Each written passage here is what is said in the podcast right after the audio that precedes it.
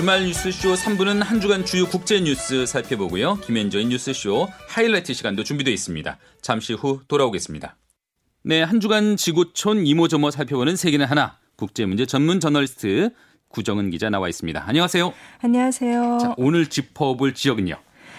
이스라엘이 팔레스타인 가자 지구를 10일부터 공습을 하고 있습니다. 네네. 전쟁 양상으로 가고 있는데요. 2009년, 그 다음에 2014년 이 두 번 이스라엘이 팔레스타인 가자 지구를 공격을 해서 그때 뭐 1,400명, 2,300명 이렇게 팔레스타인 사람들이 희생이 굉장히 컸어요. 근데 지금 7년 만에 다시 대규모 무력 충돌이 이제 시작이 됐습니다. 네. 아우 저도 뭐 영상 봤는데 전쟁이더라고요. 예. 예. 지금 이스라엘 지상군까지 투입됐다고요. 14일에 지상군 부대가 가자 지구에 들어갔는데 사실 이게 말이 좋아서 전쟁이지 군사력 차이가 워낙에 크기 때문에 과연 이것을 전쟁이라고 볼 수 있나. 최첨단 유격 미사일 시스템까지 가진 이 나라, 그 서방 각국의 지원을 받는 나라하고 그다음에 이 핍박받는 그 무장 정치 조직 간의 충돌, 이것은 굉장히 비대칭한 상황이죠. 네, 네. 그래서 이미 14일까지 팔레스타인 쪽 사망자가 100명이 넘었고 그 중에 한 40명 가까이가 어린이들과 여성들입니다. 아. 이스라엘군 쪽에서는 테러 집단을 표적 공격하고 있다. 무장 세력들을 사살하는 중이다. 이렇게 주장을 하고 있는데 그 민간인 거주 지역도 늘 그렇듯 공격을 하고 있습니다. 네. 지난 11일에 그 13층 아파트를 이스라엘군 전투기가 이제 정밀 타격을 했는데요. 이스라엘 주장으로는 이 가자 지구에서 사실상 정부 역할을 하고 있는 이 무장 정치 조직 하마스 그 지도부가 살고 있다. 이렇게 주장을 했습니다마는 명백하게 그 민간인들이 살고 있는 아파트였습니다. 음. 하마스 측도 가만히 있지 않고 있죠? 로켓포를 계속 발사를 하고 있죠. 근데 이스라엘에서 한 90% 정도는 자기네들 땅으로 넘어온 것을 그 아이언돔이라는 시스템으로 요격을 하고 있다고 하고요. 근데 다만 이번에는 이 로켓포 일부가 이제 가자지구와 인접한 이스라엘 국경지대가 아니라 예루살렘까지 날아갔다고 해요. 그래서 네. 이스라엘은 좀 많이 충격을 받은 분위기입니다. 처음 이 긴장이 고조된 게 사실 가자 지구가 아니라 예루살렘 쪽이었잖아요. 이 이스라엘과 팔레스타인 상황은 참 복잡하기 때문에 사실 지도를 꺼내놓고 설명드리지 않으면 이해하시기가 좀 난감할 것 같아요. 네네. 이스라엘과 팔레스타인이 이렇게 두 나라가 있죠. 근데 다만 이 팔레스타인이라는 나라는 이스라엘을 사이에 두고서 요르단강 서안지구하고 가자지구가 물리적으로 나뉘어 있습니다. 아예 떨어져 있어요. 예. 그래서 이스라엘이 이제 수시로 여기를 차단을 해서 뭐 오가지 못하게 하는데 이제 팔레스타인 자치 정부가 있는 중심 지역은 서안 지구입니다. 반면에 이제 이스라엘이 주로 이제 공격하는 곳은 그 하마스가 사실상 장악하고 있는 가자 지구라는 곳이에요. 예. 이 가자 지구는 그 이스라엘과 이집트에 맞대어 있는 굉장히 작은 땅인데 이스라엘이 모든 거를 막고 또 수시로 봉쇄를 하기 때문에 뭐 세계에서 가장 큰 감옥이다 이렇게 표현하는 사람도 많습니다. 그냥 완전히 고립된 지역. 예. 그럼 예루살렘은 어디 있느냐? 그 이스라엘하고 요르단강 서안 지구에 걸쳐져 있습니다. 음. 근데 이스라엘과 팔레스타인 양쪽 다 예루살렘은 우리의 수도가 돼야 된다라고 주장을 하죠. 예, 예. 근데 국제적으로 인정받아온 해법이나 유엔이 인정한 거는 예루살렘을 동서로 나눠서 서예루살렘은 이스라엘이 점유를 하고 동예루살렘은 팔레스타인이 갖는 겁니다. 근데 이스라엘이 1967년부터 동예루살렘까지 점령을 하고 있고 유엔이 반환하라고 해도 거부하면서 계속 이제 불법 점령을 하고 있어요. 지금 현재도 불법 점령 그런 상태네요. 거죠. 예. 그래서 그동안에 다만 이제 그러면 두 나라의 수도가 어떻게 됐느냐. 이스라엘은 이제 테라비브, 물론 국제공항도 있고 다 정부 청사도 거기 있죠.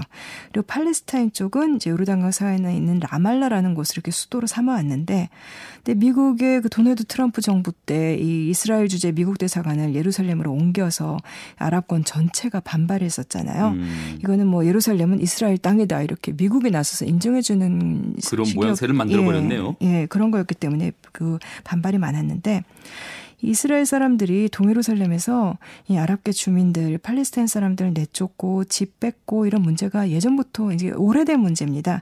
근데 특히 최근에 그 중에 한 주거 지역인 셰이크 자라라는 곳에 유대인들이 소송을 해서 뺏으려고 했고 그래서 아랍계 주민들은 거세게 반발하고 있던 차였어요. 예, 예. 그랬다가 이제 동예루살렘의 아라크사라는 모스크에서 이제 팔레스타인인들과 아랍계 시위가 시작이 된 거죠. 알 아크사라고 하는 모스크 이게 그쪽에 이게 사원 형태잖아요. 예. 예. 이곳이 어떤 의미가 있길래요?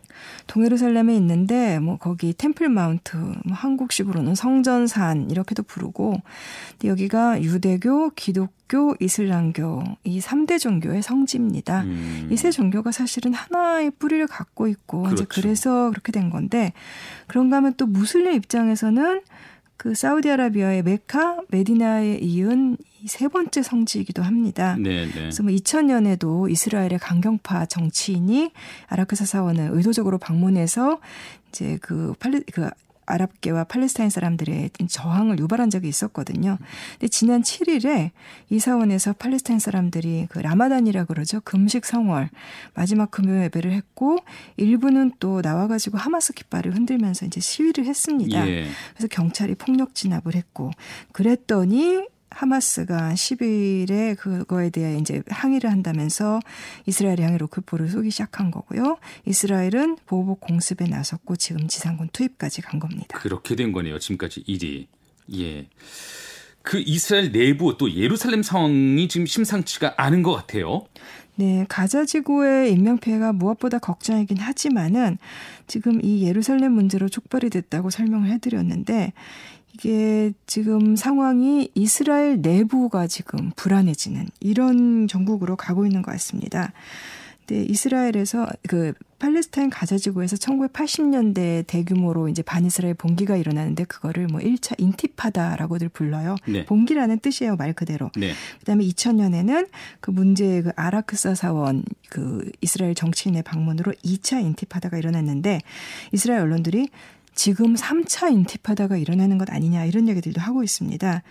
사실 이 동예루살렘에 사는 팔레스타인 사람들 말고 이스라엘 내 그러니까 이스라엘 국민인 아랍인들이 적지 않습니다. 아. 2018년 통계를 보면은 이스라엘 인구가 한 880만 명 정도 되는데 그 중에 190만 명, 한 21%가 아랍계입니다. 꽤 되네요. 비율이. 예, 아랍계 정당도 따로 있고요. 그러면 그 아랍계는 아무래도 팔레스타인 쪽에 좀 심정적으로 동조하지 않을까요? 아무래도 그렇죠. 특히 이 아랍계 주민들이 명목상으로는 똑같은 이스라엘의 이제 국민인데 내부의 이등 국민처럼 고질적으로 차별을 받고 또 빈곤도 굉장히 심합니다. 아. 그런데 나 최근에는 한 10여 년 동안 이스라엘이 많이 우경화됐어요. 그래서 아랍계 인구가 늘어나는 것을 뭐 노골적으로 경계를 하고 그 다음에 아랍계를 상대로 한 이 증오 공격 그러니까 이런 것들도 굉장히 많았습니다. 네. 근데 이번에 이렇게 가자 공격이 일어나니까 이스라엘 내에서 이제 유대인 유대계와 아랍계 적대감이 좀 폭발을 하고 있습니다. 뭐 예를 들면은 뭐 테라비브 외곽에서 유대계 주민들이 아랍계 한 명을 뭐 집단 폭행을 했는데 이게 현지 방송에 영상이 중계가 됐어요. 뭐 아랍계 상점들 유리창이 깨부서져 나가고 또 그런가 하면 또 어떤 도시에서는 아랍계 주민들이 유대인을 폭행하기도 하고 지금 베냐민 네타냐후 이스라엘 총리가 아랍계가 많이 사는 도시에다가는 군까지 들여보낸 상황입니다. 그 음. 가자지구가 아니라 이스라엘 내부에서도 일어나고 있는 일이죠. 그래서 뭐 몇몇 언론과 정치인들은 이 이스라엘의 내전 가능성 뭐 이런 말까지 거론을 하고 그래요. 있습니다. 어, 말씀하신 그 이스라엘의 네타냐후 총리 이 강경파로 손꼽히잖아요. 그러니까 이번에도 가자에 대한 공격 또 시위에 대한 강경 진압 이렇게 좀 일관을 하고 있나 보죠. 네타냐후라는 인물이 1990년대 말에 한 3년 집권을 했었고 그리고 2009년에 다시 집권을 해서 지금까지 계속 총리 자리에 앉아 있습니다. 예.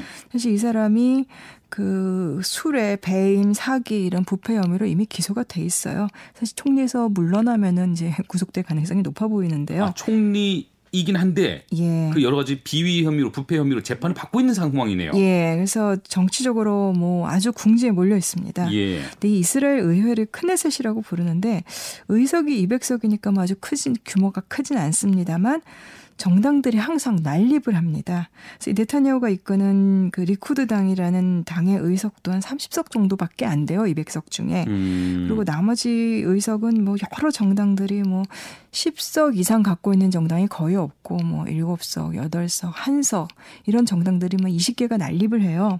근데 그러다 보니까 항상 선거 다음에는 연정을 구성해야 되는데 이합 집산이 굉장히 심하죠. 연정을 하더라도 불안불안하네요. 예. 근데 네타냐후가 장기 집권을 하니까 거기에 대한 반발이 아주 큽니다마는 이제 그렇다고 다른 정당들도 연정을 새로 만들지도 못하고 반대쪽도 구심점이 없고 예. 그래서 지금 2년 동안 이스라엘이 총선을 4번 했습니다. 그 사이에 이제 네타냐후는 매번 기사회생을 했죠. 이제 음. 야당들이 새, 새 정부를 못 꾸리니까 마지막 선거가 있었던 게 지난 3월이에요.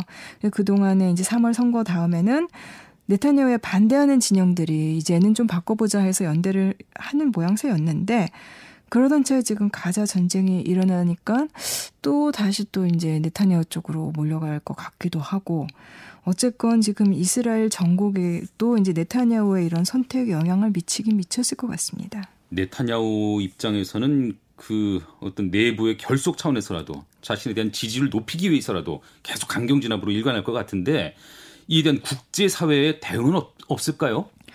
유엔 안전보장이사회가 10일, 12일 두 차례 긴급회의를 했는데 공동 성명도 못 내놨습니다. 음. 안보리 15개 이사국 가운데 14개 나라가 찬성을 했는데 이번에도 역시 미국의 반대입니까? 그렇죠. 상임이사국인 미국의 입장이 뭐였냐면 안보리 긴급회의를 연 것만 해도 국제사회에 대한 우려는 전달할 수 있다. 좀 묘한 소리죠.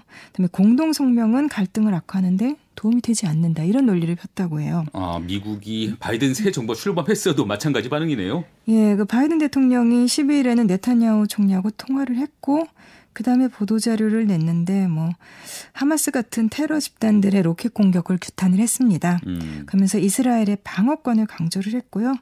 토니 블링컨 미국 국무장관과 로이드 오스틴 국방장관도 뭐, 이 테러 조직이 로켓 쏘는 것과 이스라엘의 자기 방어는 다르다. 뭐, 이렇게 얘기를 했고요. 그래서 뭐 중국, 노르웨이, 튀니지 등이 14일에 다시 회의를 하자라고 했는데, 미국이 이것도 반대해서 16일로 미뤄졌습니다. 아마 16일에 다시 안보리 화상회의를 한다고 합니다. 미국은 시종일관 그냥 이스라엘 편인 것 같아요. 사실 지금 미국의 바이든 정부가 그 상황이 여의치는 않아 보여요. 그 트럼프 정부 때 그 트럼프 사위 제러드 쿠시너 주도로 해서 이제 그 새로운 중동평화 구상을 내놨었잖아요. 근데 이것이 이미 합의된 그 1993년의 오슬로 협정 이것이 그러니까 이스라엘과 팔레스타인의 두 나라가 공존을 한다라는 해법을 담은 게 오슬로 협정이었는데 그때 트럼프가 이거를 전부 다 사실은 무력화시키면서 이스라엘은 원하는 엉터를 거의 다 갖게 하고 팔레스타인에게는 그 대신에 뭐 돈을 주겠다 이렇게 제안을 했었죠. 어. 근데 이게 이제 역사적인 합의다라고 당시에 트럼프 정부는 자찬을 했는데 이제 미국 언론들은 뭐 지금 이번 사태에서 보이듯이 오히려 평화에는 더 악영향을 미친 게 아니냐라고들 하는데 일단 바이든 정부는 이 트럼프 정부 시절에 이 중동과 관련된 정책들 꼬인 거를 지금 처리하는 게 급선무입니다. 예, 예. 근데 그러다 보니까 아무래도 우선순위가 이란 핵 합의를 복원하는 거죠. 그래서 이란과 지금 핵 협상을 이미 시작을 했습니다. 그래서 바이든 정부는 초창기부터 그 트럼프식의 어떤 이스라엘을 일방적으로 밀어주는 이런 정책과는 좀 거리를 더 왔고요. 심지어는 이스라엘 팔레스타인 문제랑은 좀 거리를 두는 모습을 보여왔습니다. 그래서 그 이란 핵 협상이 우선이다라는 걸 명백하게 보여준 게 이 바이든 정부가 아직 이제 출범한 지 넉 달이 지났습니다마는 주 이스라엘 대사도 지명을 안 했어요. 아. 그렇기 때문에 미국이 겉으로는 이렇게 안보리에서 편을 들어주고 해도 또 이스라엘 입장에서는 미국이 오바마 시절에도 그러더니 자꾸만 이제 우리한테 등을 돌린다. 음. 예, 이란과 너무 가까워진다. 이렇게 생각을 하는 거고요. 그래서 이번에 이렇게 안보리에서 미국이 편을 들어줬는데도 그 이스, 미국 주재 이스라엘 대사가 트위터에다가 이 하마스 같은 테러 집단과 이스라엘을 같은 성명 안에서 언급을 하면서 양쪽의 자제를 촉구하는 것 자체가 말이 안 된다 이렇게 비난하기도 했고요. 음. 근데 이 미국의 바이든 정부는 이란 핵 합의를 살리려면은 어쨌든 이스라엘을 다독이긴 다독여야 되는데 지금 이스라엘이 이렇게 또 그 중동 상황을 난장판으로 만들어 버리게 되면은 선택지가 많지 않을 것 같습니다. 예. 이스라엘은 또 미국에 서운하고 미국은 또 마땅히 뾰족한 해법을 찾기도 내놓기도 어렵고. 예, 그렇죠. 그래요. 다시 또 이게 전쟁 양상으로 치닫는 게 아닌가 하는 불안감을 낳는 이스라엘 팔레스타인 사이의 충돌 소식 한번 짚어봤습니다. 자, 오늘 말씀 여기까지 듣도록 할게요. 감사합니다. 지금까지 국제문제 전문 저널리스트 구정은 기자와 함께했습니다.